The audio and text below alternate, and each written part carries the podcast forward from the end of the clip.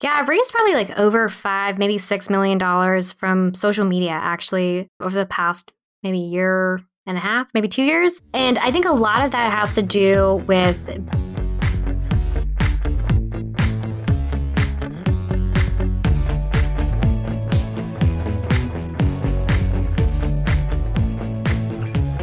Welcome to the FI Show, where you get a behind the scenes look into financial independence. Here's your host, Cody and Justin. Hello, and welcome back to another episode of the Financial Independence Show, where today we have on Soli Cayetano, a real estate investor who has blown up in the past couple of years, talking to us about how to find and get private money for your deals. But before we get into that, let me check in my co host, Justin. What is going on, man?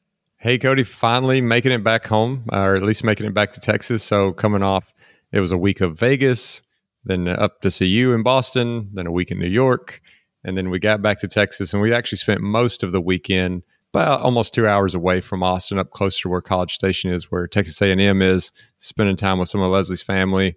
But all in all, it's just been a gauntlet of eating terrible food for myself. Very tasty food, but it's time to get back on the nutrition train. And uh, we're back in Austin for a couple weeks before the end of the month. I'm getting to go up to Yellowstone and that part of the country with my parents, but got like three weeks at home. So I'm going to try to get things back on track on the nutrition front. How about you? Get back on that rip dip, baby.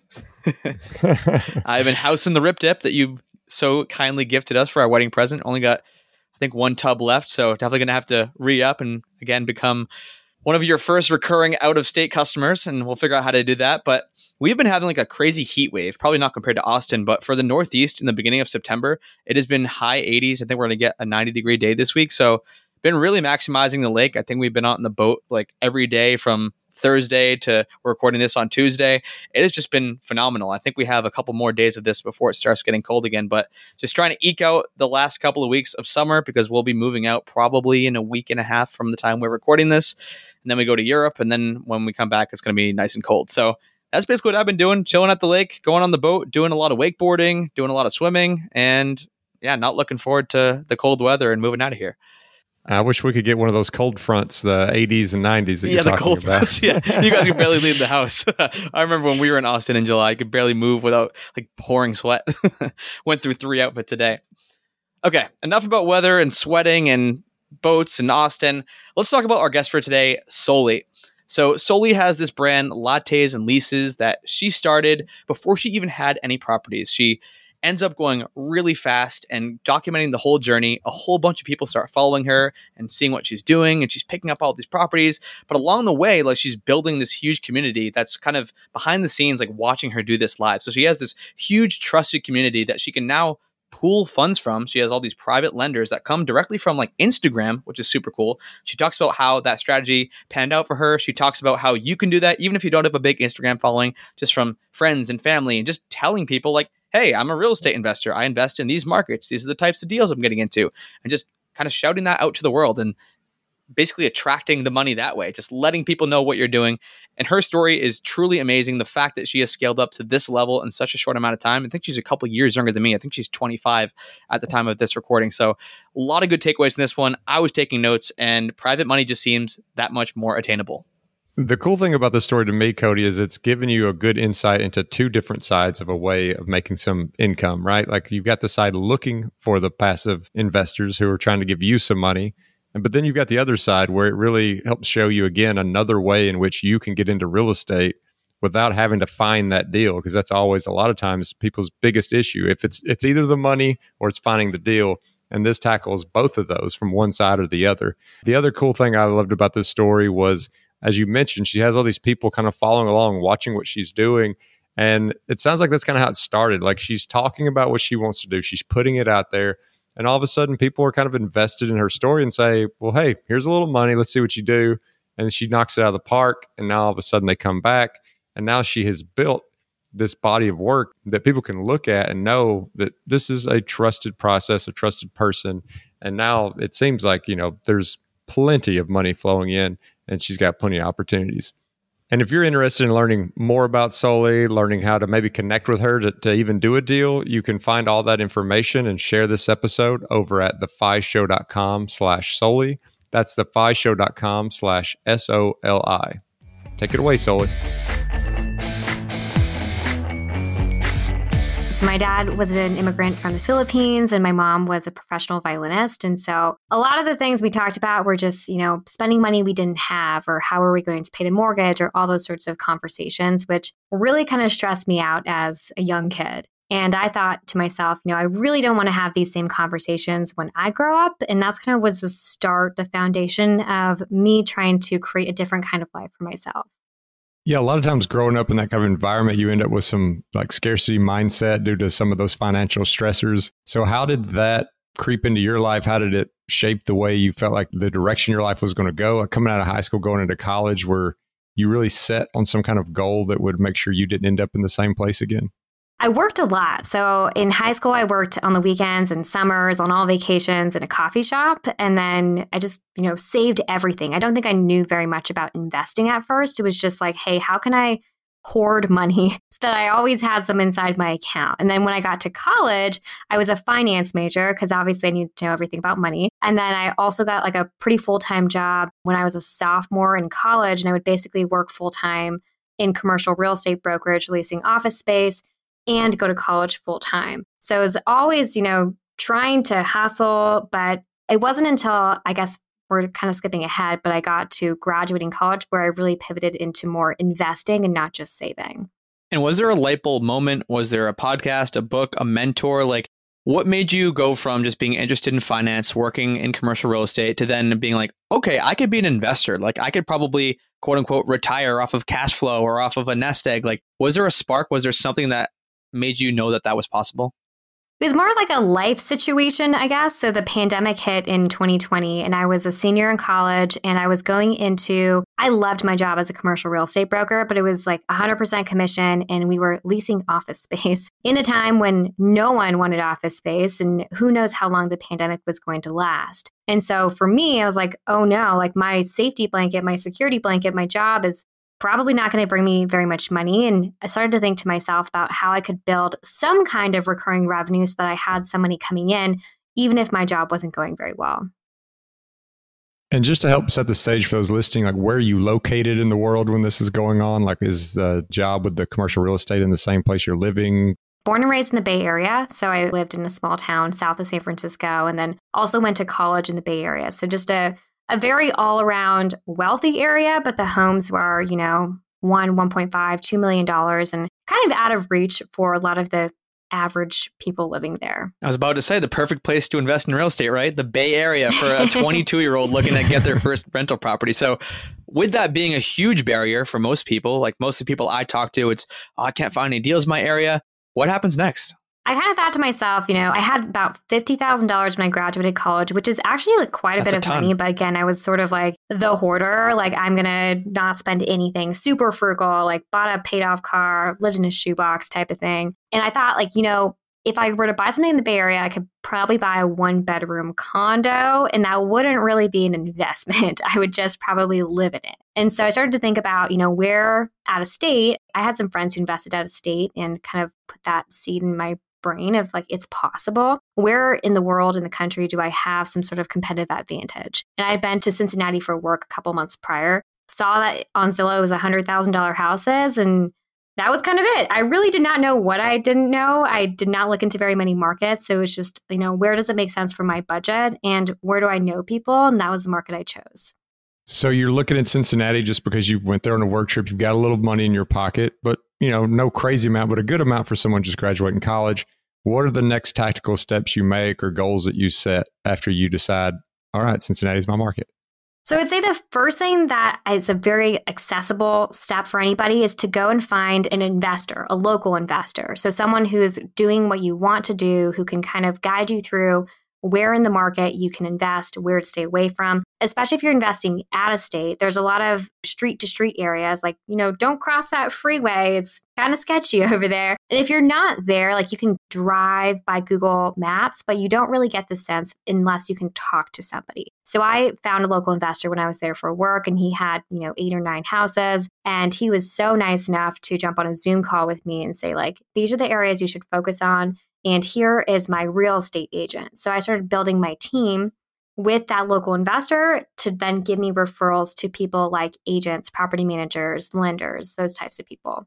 That's definitely a key thing is building out that team. And it's probably one of the things that people struggle with most is you got to have boots on the ground. Like if you're not in Cincinnati, if you're in the Bay Area, or 2,500 miles away, like you got to have a local contractor team or a property manager that has all these contacts. You need an agent sending you deals. So, what did it look like? I guess like how many deals was the agent sending you? When did you decide like this is the one that I'm going to purchase? Did you have that same mentor from Cincinnati? Did you have them like kind of over the shoulder walking you through like this is why I would buy this property. This is why I wouldn't buy this property. Just what got you over that analysis paralysis hurdle that so many get trapped in?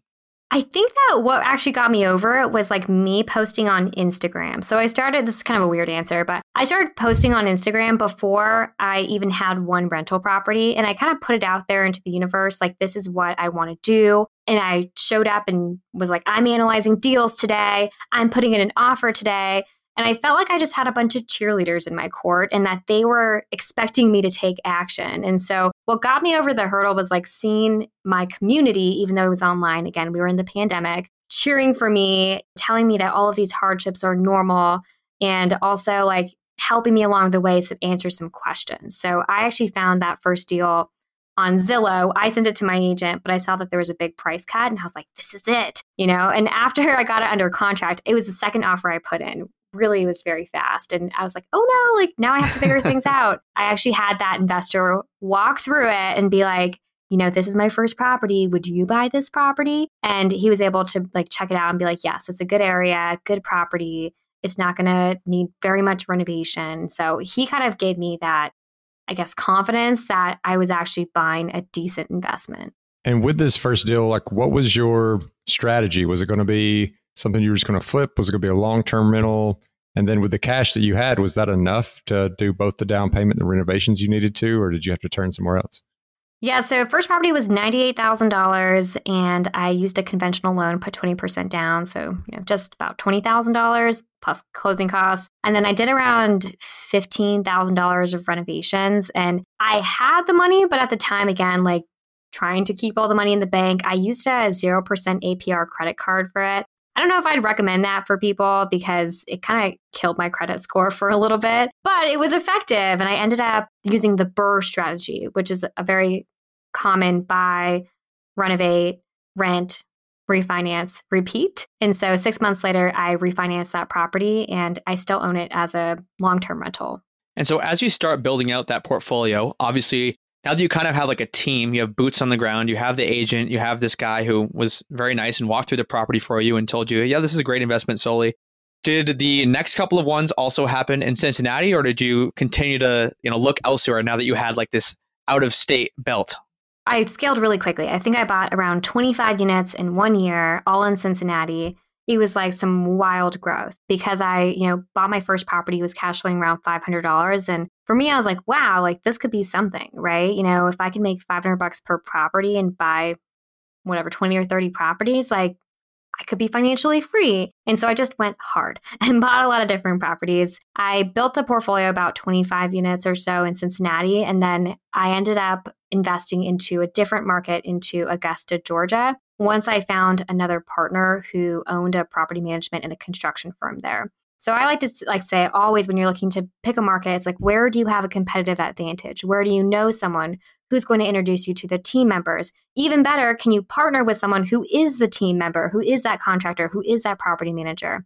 And so I realized that hey, I could do so much more utilizing that partner's strengths and then focusing on what was my strength. And so now a lot of what I do in our partnership is I raise capital for our projects and he's more so running the like renovation arm of the business. So speaking of capital, like to get 20 something units in a year, are you continuing just to do this BRRRR strategy, get your money out, get the next one, like having to wait till one is finished to get the other one? That seems like there would be like too many units to be able to do that. Like you'd have to be doing something else to get that many that quickly.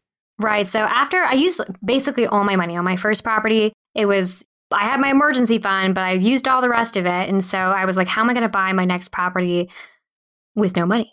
And so I actually discovered private money through my mom, and she had watched me on Instagram and been like, wow, honey, like you're really taking this seriously. would love to support you. And I'm not like the type to ever ask for money. And I didn't even think that she had money to invest. And so her reaching out to me was kind of a good light bulb moment where it's like, wow, I could do this. I could scale my portfolio and it doesn't have to be my money. It's a win win situation. Every year she like takes a vacation with the interest I pay her, which is fun. Like it's a win win. Like I get to scale my portfolio and she gets to take her vacations. And I think it's really awesome to be able to do that for friends and family members. And I know you mentioned like looking back, it's always hindsight 2020. You're like, yeah, you know, I got 25 units in year one, no big deal. Like just went crazy and acquired all these. I listened to a podcast with our friend Sean, who we had on this podcast as well, Sean Pan, back from January 2021. And you had talked about you had five units at the time, and you're like, yeah, I'm hoping to like, get a triplex. And I think you were also looking at a single family. And you're like, I hope I can be work optional in 10 years. And obviously that happened way faster than you could have possibly imagined. So like, I guess when did the dominoes really start to fall. Let's go back to when you had like five doors. Like, what possesses you to go and get 20 more? Like, was it that easy? Was there no stress? Were there no things going wrong where you're just like, you know what? I'm just going to get 20 more units. Let's do this thing. I wish I could say that. I feel like I have a little bit of an obsessive personality. So when I go into something, I like go hard on it. So I had a partner on my third property and we really partnered up because I was still so new. Like I'd only invested for, I don't know, five months, six months, and I had five units. And I'm like, I still don't have enough money. I wasn't experienced enough to really learn how to raise money from my social media audience, which is what I do now. And so I found a partner who was a lot more experienced than me, who could kind of show me the ropes and like advise me on how to do things. And together we scaled really fast. And so a five unit came up. We actually cold called the five unit that was next to the triplex I bought. And it was like, okay, like we just doubled our units, you know, and then a 10 unit came up and it's like, all right, we just quadrupled our units. And so by going after some of these bigger properties, it's like a little bit easier to amass more units. Definitely wasn't without its struggles. We were buying all value add properties. I have no background in construction and I was handling the renovations. And so I think at the peak, we had like 19 units under renovation from 2,500 miles away. It was so insanely stressful. So when I was thinking about quitting my job, I was like, I have crazy low living expenses. I have a paid off 2006 car, which I still drive to this day. People are like, why don't you buy a new car? And it's like, why should I buy a new car? I was living in like a really cheap, like thousand dollar room in the Bay Area. And it's like, okay, I could live off of $2,000, you know? And I have that much money coming in from my rental properties and I have to finish these 19 units of renovations. And so I'm going to focus all my time there, knowing that they're going to produce me enough income to pay for the rest of my living costs in the future. And I have the skills to keep growing that portfolio. Well, the one thing that kind of, I don't say we kind of glossed over a little bit is you just started talking about how you just decided to really start doing the private lending. Like your mom gave you the light bulb moment, but then you started reaching out to other people, I'm assuming, to get more cash flow coming in. How do you feel like you were able to do that? Like to gain people's trust, especially someone who uh, was as young as you were, with as little background as you had in this, to be able to convince people to hand over probably tens of thousands of dollars for you to manage? Yeah, I've raised probably like over five, maybe six million dollars from social media actually over the past maybe year and a half, maybe two years. And I think a lot of that has to do with building like a really solid personal brand online. So everyone, you just don't know who's watching, right? And I think a lot of people love to see people succeeding. They love to see people scaling and they love to see people taking action. There's a lot of people who who say they want to do it and they don't actually do it. And so if you're like, you know, I was doing the thing, like I was flying out there, I was learning how to renovate, like I was sharing everything, I was trying to provide value for people. And I think in doing that, also sharing the good and the bad, like the bad things that happened too, it built a lot of credibility with people who followed me. Some of my lenders are like, I followed you before you even had a rental property. And it's been incredible to see how far you've gone and like how many hurdles you've gotten over and I trust that you would take care of my money. And so a lot of trust is built just passively by sharing your story on social media. And I think that the more that you talk about funding deals with private money, the more people realize that it's even an option. A lot of people don't want to invest actively in real estate, but they would love to invest passively. They just don't even know it's an option to do that. And if they wanted to, who would they invest with? And so by more so educating my audience that it was an option, more and more people started coming to me saying, I want to do that too. And something else outside of building an audience that you talk about a lot on social media, and I think this is probably more ap- applicable to the average person, is just like telling people that you invest in real estate. I feel like that's an under leveraged thing is just like tell your friends, tell your family, like I'm a real estate investor, or just like, hey, you know, I'm looking for properties on Zillow, on the MLS. And like you might just have an uncle. You might have like your cousin's friend. You like the randomest people might just come out of the woodwork and be like, "Oh, like I have all this money sitting in a savings account. I would love to be your private lender." So I was hoping you could talk to that for a second because I do see you talk about that quite a bit on social media. And you don't need a huge following. You just need to tell your friends and family. Right.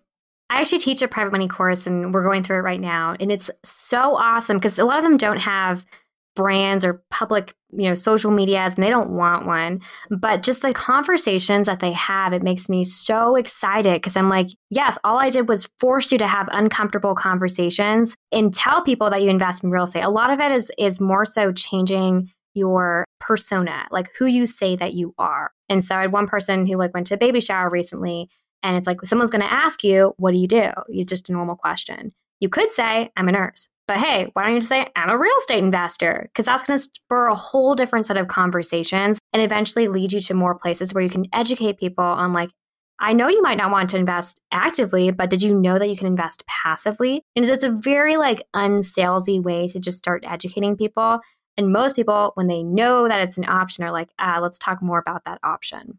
And like you've said, it's a less known about kind of way of funding things. I think from both ends of the spectrum, both from an investor perspective and both from the person who's like actually going out there and, and buying these properties. It's also something where, you know, I think about the interest rates on a bank account or mortgage rates. I could just quickly Google it, see what the standard rates are. And right. I don't think that's the case in this situation. So, what should people kind of expect in one of those exchanges? Like, what kind of rates are we talking about? Term links? And I'm sure there's a variety, but just what's like a standard thing you would see these days, especially now that interest rates have have climbed? So 100% it, d- it depends like on the situation, on the deal, on the structure of the partnership. I would say rates usually vary from like 8 to 12%, very similar to hard money rates, but where you do save a lot of like money and time is in the fees. So hard money lenders are lending other people's money and so they're having to mark up with points and fees and underwriting this and that. Like I once had a hard money loan where was a small one and I paid like $10,000 in fees and that really eats into profit of deals. Other thing is more like bureaucracies. They have a set process. You have to fill out all the paperwork and like this and that. And when you're working with individuals, you're direct to the actual lender and everything is negotiable. So interest rates about 8 to 12%. Term length is depending on what you want to do with it. I would say my standard term lengths are about 9 to 12 months if I'm doing a light flip or if I'm doing a BRRRR project. But I've seen people raise money for five years, and it just depends on what you negotiate with your lender. And I guess part of the BRRRR process is the refinance, and you would now have tons of units. Like, at what point did it become unmanageable for like a regular residential bank? Because obviously, no regular banks just can be like, here, Soli, here's 50 mortgages or whatever. Like, at some point, you're probably going to have to refinance yeah. going down a different route, like commercial. So, what does that look like once you start to scale? We'll be right back after a quick word from one of our sponsors. Today's sponsor is one I use on a daily basis in my company, Gold City Ventures. That is the sound of a sale in your Shopify store. But did you know that Shopify now also powers in person selling? Shopify POS is your command center for your retail store or small business. Accept payments, manage inventory, they have everything. Shopify brings together your in person and online sales business into one source of truth, one dashboard, everything in one place. You know exactly what's going on. And now they have all these customization options. They have plug and play tools you can integrate with Instagram or TikTok or wherever. You can take your payments by phone or by tablet. Shopify makes it easy. Plus, if you have any questions, their support team is there to help you. I know we have a lot of entrepreneurs in this audience, and Shopify POS just breaks down that barrier to accepting payments with your business. Sign up for a $1 per month trial period at shopify.com slash show, all lowercase, that's shopify.com slash show to take your retail business to the next level today. Shopify.com slash show. Now back to the show. Everybody always asks me that. They're like, how do you have more than 10 loans? And it's like the only reason you're limited is with a conventional mm-hmm. loan. So Fannie Freddie backed loans, you can have 10 of them, but there's so many other loan products. There's like portfolio loans, like small local banks who don't sell their mortgages. They're just kept on their books. You can have as many as you want as the bank lets you have. Commercial loans, DSCR loans, they don't really have the same limits as conventional loans. And so I have a good mixture. I probably have around five or conventional loans, and the rest of them, you know, vary for portfolio loans, commercial loans, DSCR loans. And for people who are hearing those terms and maybe don't exactly know what they mean, I, I, think you know you kind of explain, hey, if it's the the Freddie backed kind of loans, that's your conventional loans. But what were some of the other loans you just mentioned? And if they're going into a bank to ask about those, are there, I guess, just some kind of keywords or definitions they should know? Yeah, so DSCR, debt service coverage ratio, it basically means that they're not qualifying you as the buyer as much as the property. So they'll take into consideration the property's income and the property's debt and kind of qualify you based off of that. Interest rates are a lot higher, but they're a lot more flexible because they're not like conventional mortgages. Commercial loans are usually used for like five plus units, and they're just a little bit more flexible too. Sometimes they're sold to Fannie Freddie, sometimes not. I don't want to get too in the weeds about this, but I think the point of the story is that once you get up to 10 loans, you will know that there's a lot of different options. So if you're just starting or if you have five loans, then don't stress out about it. By the time you double your portfolio to 10, you will know that there's many different ways to find your deals.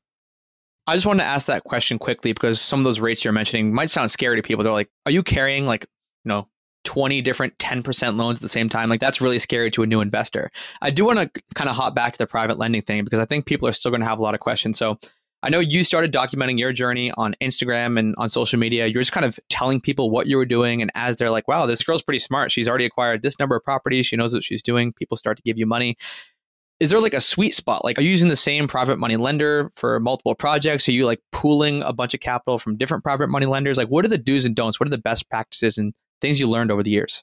About your question about am I carrying like 20, 10% loans? And I know that can sound really scary because, like, oh my gosh, I got to come out of pocket like $20,000 per month to pay interest. And so that's the awesome part about private money is everything is negotiable and one of the things i like to do is pay lenders at the end of the term I was doing it monthly. And then you have like a big monthly net. It's like $10,000, $20,000 per month. And it really eats into your cash flow. You're having to raise additional money to pay interest, and that's not where you want to be.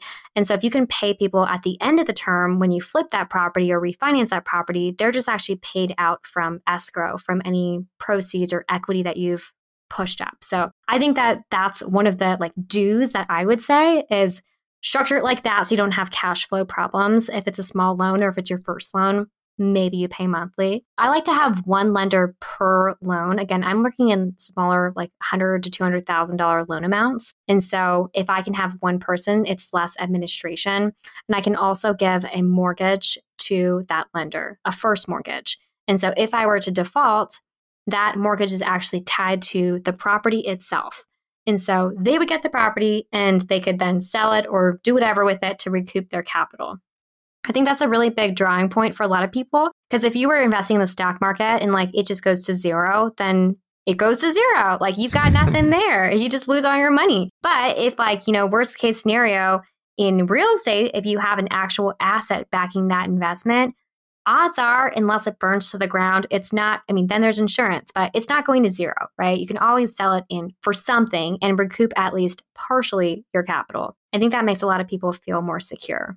Yeah, that's a great point. And psychology definitely plays a lot into this. And that kind of leads me to one question, which is bouncing backwards a little bit. But when you decided to quit your job and go into this, just for people who are maybe thinking about doing something like that, or at least it's on the horizon, do you have any advice for them or just like sharing your experience of what that was like to even though you knew hey i can live off $2000 a month i have to imagine that was a scary moment to walk away from a steady corporate paycheck to going and doing your own thing I wish I had a steady corporate paycheck, but again, I was a commercial real estate broker with all commission. And so I never think I got, you know, people talk about golden handcuffs. Like I have got used to this cushy paycheck and I have a big mortgage and that's like, how am I going to make my money? I think I got lucky in that I was really young and I didn't have a big lifestyle. And I also never got a paycheck. And so I wish I did. It would have been nice. So I was kind of used to the uncertainty of that. But for the average person, I would say like track your expenses so that you know exactly how much is actually going out every month. And then figure out if there are some things that you can give up for a little bit, lifestyle wise. Like, can you cut out eating out? Can you downgrade your car and just buy it in cash? Like, there's a lot of decisions that people make because they're not willing to like have delayed gratification. I think that's a really big part about being successful in real estate. You got to bootstrap it unless you have a bunch of money. Most people have to bootstrap it for the first few years, but doing that for a few years sets you up for the rest of your life. Yeah, I love that you said that. I am of the exact same mindset. Like I grinded from like 22 to 25.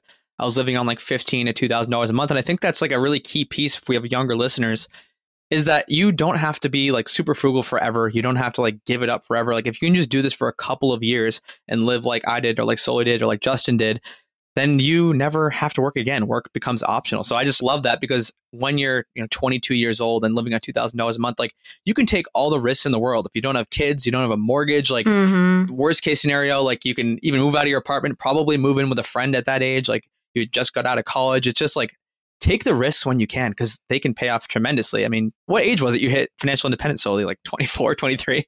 I think like 23.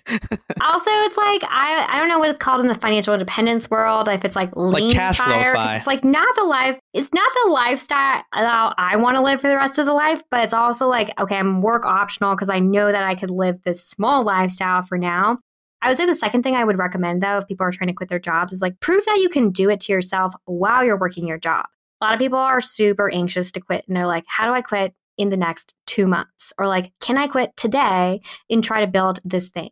I was working like lot, like 16, 18 hour days, like doing my full time brokerage, making money, like building my real estate portfolio, like doing whatever I needed possible to make it happen while I was at my job so that I knew that even if my real estate didn't make much money or a project went off budget, that at least I had some money coming in from a different source. That's kind of I don't know, the hustle mindset. I was like coaching real estate, buying real estate, commercial brokerage, a lot of different income streams. And we've talked a lot about acquiring these properties, but now you've got all these properties. There's a lot of different things you can do with them. You can long term rent them, you can rent rooms out, you can Airbnb them, you can mid term rent them. Like, what's kind of your strategy with these places after you acquire them? I guess a mix. At first, I started all long term rentals. And I think long term rentals are a little bit more accessible for a lot of people because you can just get a property manager and you kind of never hear about them unless something bad happens, right? As I grew my portfolio, I got more into midterm rentals. I think midterm rentals have been recently very popularized. They're traveling nurse rentals, you know, maybe like 90 days or six months typical stays. And I think it's a really nice way to increase your cash flow because they're furnished, but not have to deal with like short term Airbnb guests. And so I have five midterm rentals. And then I recently again started flipping. And so I flipped a, a little bit early on in my investing career. And then recently, because of interest rates, it makes it a little bit harder to BRRRR properties and make a bunch of cash flow, but it's a little bit easier to flip properties and access that equity. It's a little I guess complicated, but I would say those are my three top strategies would be long-term rentals, my favorite, midterm rentals, probably my second favorite, but love the cash flow. And then third is like a flipping side, but more so it's active income, it's not passive income. Back to the private lending for a second. I just have a couple more questions on this because I think we're going to have a lot of listeners who are like, okay, I'm going to start telling everybody I want to get this private lending thing going. Like, I know my grandma has a bunch of money just sitting in her savings account. She could be making, you know, 10% instead of 3% or whatever. So, how do you sell this to people? I know for you, Soli, a lot of these deals are like fully funded. You're getting 100% of the purchase price. And then I don't know if you're covering some or all of the renovation and rehab, or if you're getting like a second lender to come in for that. Like, what does the deal structure look like? And like, how do you get someone on board? Be like, hey, you want to take 100% of the risk in this property? This is going to be a great deal for you. Okay, before we jump into that, I would say that people might listen to us and be like, oh my gosh, private lending is the holy grail. Like, I'm just going to go out. It's my first deal and raise 100% of the financing. and it's more of, I would say, it is other people's money. Like, if you can think about how long it would take someone to save up $100,000, it's a long time. It's a lot of work, a lot of effort, a lot of hours. And so I think you have to be really careful that you are a steward of their money. Their return becomes more important than your return and your profit. And if you have no idea what you're doing, I wouldn't recommend that you do this because you can't take care of people's money. You're going to be learning and making mistakes on their money. And so I didn't really scale up my like private money raising until I had a you know a bunch of deals underneath my belt and I felt comfortable saying I know I can take care of your money and I'm confident I can give you a return. That being said, I do fund 100% of my purchase price and 100% of my renovations with private money. with the same lender typically. And so it's kind of a weird structure because people are used to people having some skin in the game. But I think if you can explain it like, hey, we're doing multiple projects at once, these are all value add properties, they have built in equity. And this is how we're able to do, you know, five, 10 deals at once. I think people end up understanding that it's just a different type of business strategy. At the end of the day, they are protected, whether it's by that mortgage and there is built in equity in it, or it's a personal guarantee. And if you're personal guaranteeing maybe the renovation portion or even part of the purchase price, then you're actually showing like, these are my assets. This is my bank account. This is everything I own. And if I don't perform, one, my whole reputation is going to be ruined and I don't want that. But two, you can sue me for everything I own. And I think that makes people feel a lot more comfortable. If you don't have any assets, then that's probably not that helpful. But at this point in my investing career, like I have enough assets, enough equity, and enough money in my bank account where people are like, okay, I feel comfortable having that personal guarantee as well. And I think that's where, you know, most people's brain would go as far as criteria based discussion. Like it's the person loaning the money who's looking for criteria so they can trust you because it's their money. But what about on the other side? Like, are there lenders who reach out who want to invest with you that you realize, mm, that's not a good fit for me? Yes, uh, absolutely. There are some people who want coaching in exchange for lending money. And I'm like, I'm not going to pay you to coach you. but I think it's a lot of people phrase it as like, I want to learn how to invest by lending you money. And I think that's a very important distinction. Like, this is not a partnership. You are a passive partner who has no say, no decision making power in this deal. Really, your job is to just collect your mailbox money. And so, if people are positioning it as like, I want to tag along on all your meetings and like, I want to use this to learn how to invest, then I don't feel like it'll be successful in their eyes. They're not doing it for the return, they're doing it for the mentorship. So I think that's one thing that I would pay attention to. Some people would be like, oh, absolutely, I'll teach you how to do it. I think that's a good way maybe to get initial private lenders. The next thing I would say is I, sometimes you get people who want to get too involved. And again, you have to remind them it's like, it's passive, not a partnership. It's, just collect your money. And so I don't like to work with them either because they're going to end up calling you every day if they call you every day when you're just like interviewing them per se, then imagine how much they're going to call you in the nine months that you're going to work together. And it sounds like a really important piece of this is having the right contracts in place. And that's what makes them feel comfortable, mm-hmm. like having the personal guarantee. They also have like a mortgage. So if you default, like they get ownership of the house. Do you have like a legal team that makes a new contract for everyone? Do you just have like a boilerplate legal contract that you like edit the amounts and the address and all the personal details for that property, or how do you do that? So it's going to probably depend on what market you invest in. But I would say best practice would be to have an attorney that is local to the market that you're investing in. So my attorney in Augusta is in Augusta. It's not in California because I live here. But I would say like they'll have templates of their own and then it's good to just tell them like the specifics of the deal because they're all slightly different even though they're basically the same and then the lawyer is then responsible for drafting up the documents. It's honestly not that expensive because they themselves are using templates. They're just inputting it every time and then people can feel really confident that like okay the lawyer has drafted this. If they have any questions they can ask the lawyer and he can walk through it. I think it just makes a better experience all around and just from like a open-ended question perspective, is there anything else about private lending that you think we're not asking that like, hey guys, this is really important for somebody who hasn't heard of this or is thinking about getting into it? I think people might have questions about the paperwork side, like what actually the paperwork is. And so I would say there's a couple different forms that they should be aware of. So promissory notes are basically just the terms of the agreement. It'll just be like, what is the amount? What is the interest rate? What is this? What is that? And then secondly would be the actual collateral, like what is the security behind it? And then you have kind of three options. You have the personal guarantee, meaning you are personally liable. And then the other two options are a mortgage if you're in a mortgage state or a deed of trust if you're in a deed of trust state. They're essentially the same thing. They're just slightly different depending on what state you're in. So, for example, since Ohio is a mortgage state, so you would give a mortgage document where other states are deed of trust states. So I think that's kind of why you have to also find a local attorney and be like, hey, what documents do I need in my specific state for my specific situation? And they can kind of list out, you know, you need a promissory note, you need a mortgage, you need a personal guarantee. So I want to walk through the numbers. The easiest math is 100, you put in 20, and you need it to appraise for 160.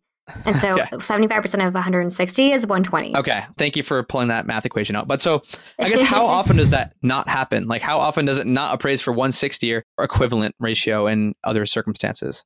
So I would say that you have to build in a lot of contingencies. That's another good discussion because again, like you have to protect your private lender's money, right? So how do you do that? You build in a lot of different buffers. So you build in a timeline buffer. So if we think that the project's going to take 6 months, then we'll either raise it for 9 months or 12 months so that we know that if the project takes longer or if it sits on the market and doesn't sell, that we've already included that buffer and don't have to go back to the lender to ask for another extension. You also include buffers in your renovation numbers. And so if you think it's going to cost $100,000 just for easy math for the renovation, then, you know, maybe you include like a 20% buffer. It's like we're just going to say it's 120,000 because we know that things come up. Things always come up in renovations and you just don't want to like have to go back and be like, "Hey, can I have some more money?"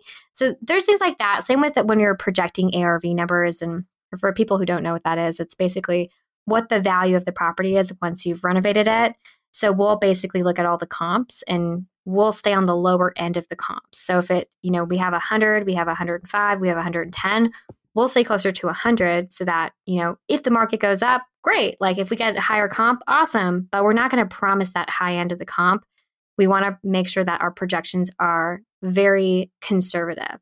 So I would say it doesn't happen super often at this point because we have like pretty good team in place to estimate what things are going to appraise for or sell for. But I would say it has happened before, and that's kind of why you also need reserves. Like, what is your contingency plan for if this doesn't appraise? Do you have your own personal savings? Are you going to renegotiate with your lender and be like, hey, like, would you mind leaving $10,000 in this deal for a year or two? There's different ways you can do it. I personally like to have my own reserves so that I know that if it doesn't appraise and there's $10,000 left in the deal, that I can put my money into it. And I can imagine if people are investing with you and they're successful, they're going to do another deal. And so for people who are thinking about something like this, is that something they could expect is if they perform that in time, they actually won't even have to go out and really be sourcing new lenders because they can just go back to the well. That person gets paid out. They're ready to invest again. Yeah. I always say the measure of a successful lender is if they want to do it again. And so people are always looking for safe places to park their money. And a lot of people have more money than they probably let on they just want to test you. You know, it's like I'm not going to give 500 grand to a new person, but I might give them 100 and see if they give it back to me. And do they take care of it? Do they communicate? And so if you are successful and you give them back their money and they enjoy working with you, then it's like, all right, let's do 200. And then like you do it again. It's like, let's do 300. And that's happened a bunch of times as well, where you're like, ah, I never knew that they had any other money. But like it's a relationship developed over time. And I'd rather have more quality lenders than quantity lenders. If I can work with 10 people who have a million dollars, that makes it way easier on me than trying to work with 100 people who have $10,000. Makes a lot of sense.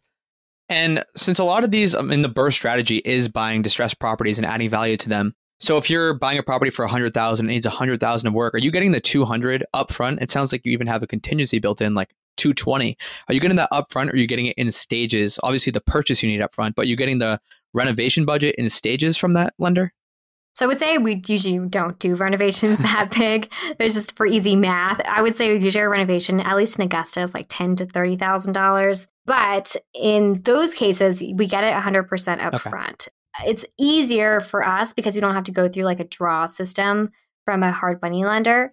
It is deposited into escrow. And if you really wanted to set it up, like if a lender felt really uncomfortable and they wanted to like do a draw system like hey show me that 25% is done and i'll give you another $50000 then you can totally set it up like that it's just totally dependent on your relationship with them what you negotiate you just want to make sure that they won't like spend the money on something else and then not have it to give to you that would be kind of a worst case scenario but you can probably determine like some type of escrow account with your title and escrow company where you submit a letter the lender says okay we're good for another draw that kind of thing.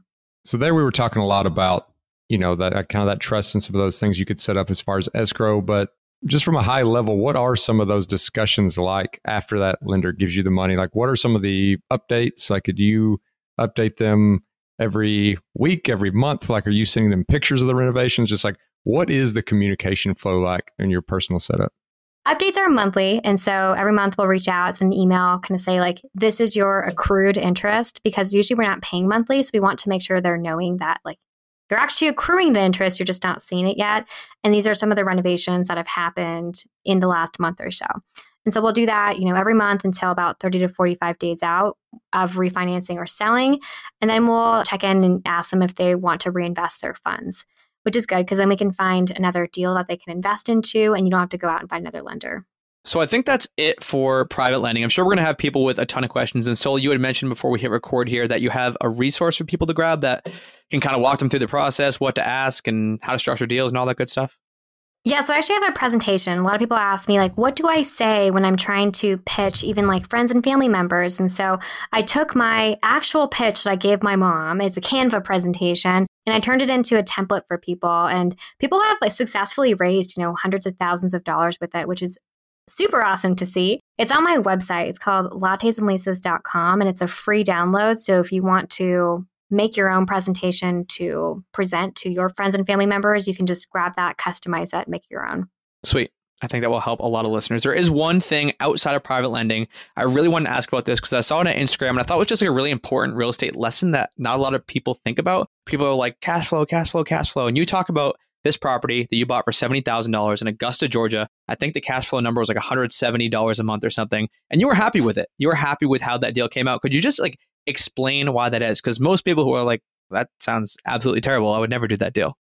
Yeah, I mean, everybody's buy box is different, right? And I think that for me personally, I'm pretty young, I'm 25. And so I have a really long view on real estate. So I have 10 years plus for it to become a better deal. And so with this interest rate environment, we're at 7% interest rates, 8% interest rates, and it's getting harder and harder to find deals that cash flow. But, you know, today it's 170, but next year when rental rates increase, you know, it could be 270 and then 370. And in 10 years, that could be 500 600 $700. And so I think when you can put it into perspective, and understand that there's other benefits to investing than just cash flow. There's appreciation. You know, you can force equity through renovations. I think that same property, we built like $30,000 of equity by doing a renovation, which is incredibly hard to do in a lot of different asset classes. There's tax benefits, you're getting depreciation, you're getting write offs. There's so many other things. Principal pay down is a big one. So in 30 years, not including your cash flow, your tenants are actually paying off your mortgage and you'll have a completely paid off house that your tenants have paid for. So taking more like one a holistic view of real estate and then two a longer time frame, a longer time horizon where it's not just like what does it make for me today, but what does it make for me 5 years from now, 10 years from now? It can really help shift your perspective a little bit. Well, Soli, thank you so much for giving us the time and especially with all the private lending, letting us pick your brain and get the very tactical step. So for those who hadn't heard of it before, now they're going to be much more informed and they're going to have a really good starting point. But for those who want to keep up with more of what you got going on, learn even more from you, where's the best place for them to do that? I'm on Instagram, so they can come hang out. It's lattes and Leases, lattes dot and dot Leases. I was telling someone earlier today, I named it when I thought no one would follow me. And now people actually think that lattes is my first name. Like they will go, hi, lattes. and so now I can't ever change it. It's now just my brand. Is that from the early coffee shop days, side hustling, getting that 50K? Is that where the lattes part comes from? It actually is. I worked there for five years. I like to say it's like my best job because literally your job is to make people happy.